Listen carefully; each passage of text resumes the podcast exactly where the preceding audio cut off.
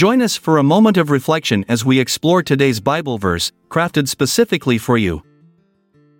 Title The Power of Gratitude in Business. Bible verse But thanks be to God.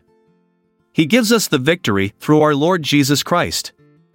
1 Corinthians 15, verse 57. Introduction Today, we gather to explore the profound meaning and symbolism behind the powerful words found in 1 Corinthians 15, verse 57. As entrepreneurs and small business owners who follow Christianity, we understand that gratitude is not only a virtue but also a transformative force that can greatly impact our professional lives. Let us delve into this verse and uncover its significance for our businesses.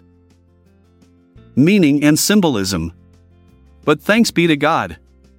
These words serve as a reminder of the importance of expressing gratitude towards God for His countless blessings. In business, it is crucial to acknowledge that all success comes from Him. By recognizing His role in our achievements, we cultivate humility and maintain a proper perspective on our accomplishments. He gives us the victory through our Lord Jesus Christ. This phrase highlights that true victory lies not in personal achievements alone but through faith in Jesus Christ. As Christian entrepreneurs, we should strive for success while remaining grounded in our faith.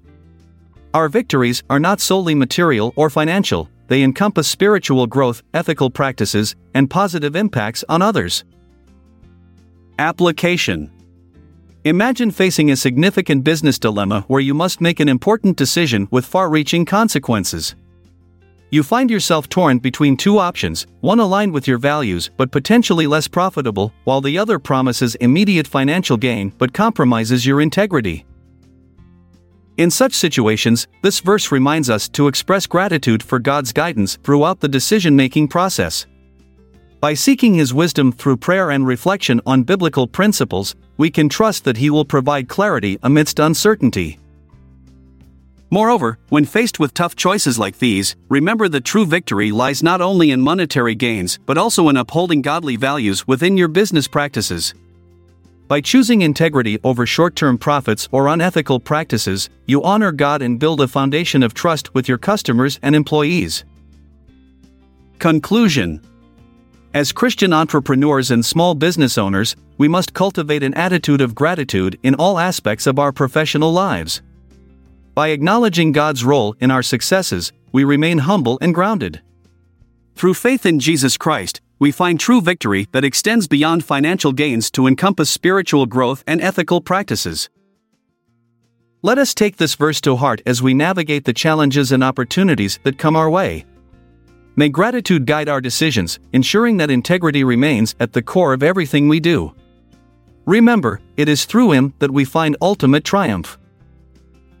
Closing Prayer Heavenly Father, we thank you for your guidance and blessings in our entrepreneurial journeys. Help us to cultivate hearts filled with gratitude for all you have done for us. Grant us wisdom as we make decisions that align with your will, even when faced with difficult choices. May integrity be the hallmark of our businesses as we strive for success through faith in Jesus Christ. In His name, Amen. Embrace the future, cherish the memories, and farewell with grace. I'm Jeremiah Washington. It's time for us to say goodbye until we see each other again tomorrow. This episode is produced by Classic Studios.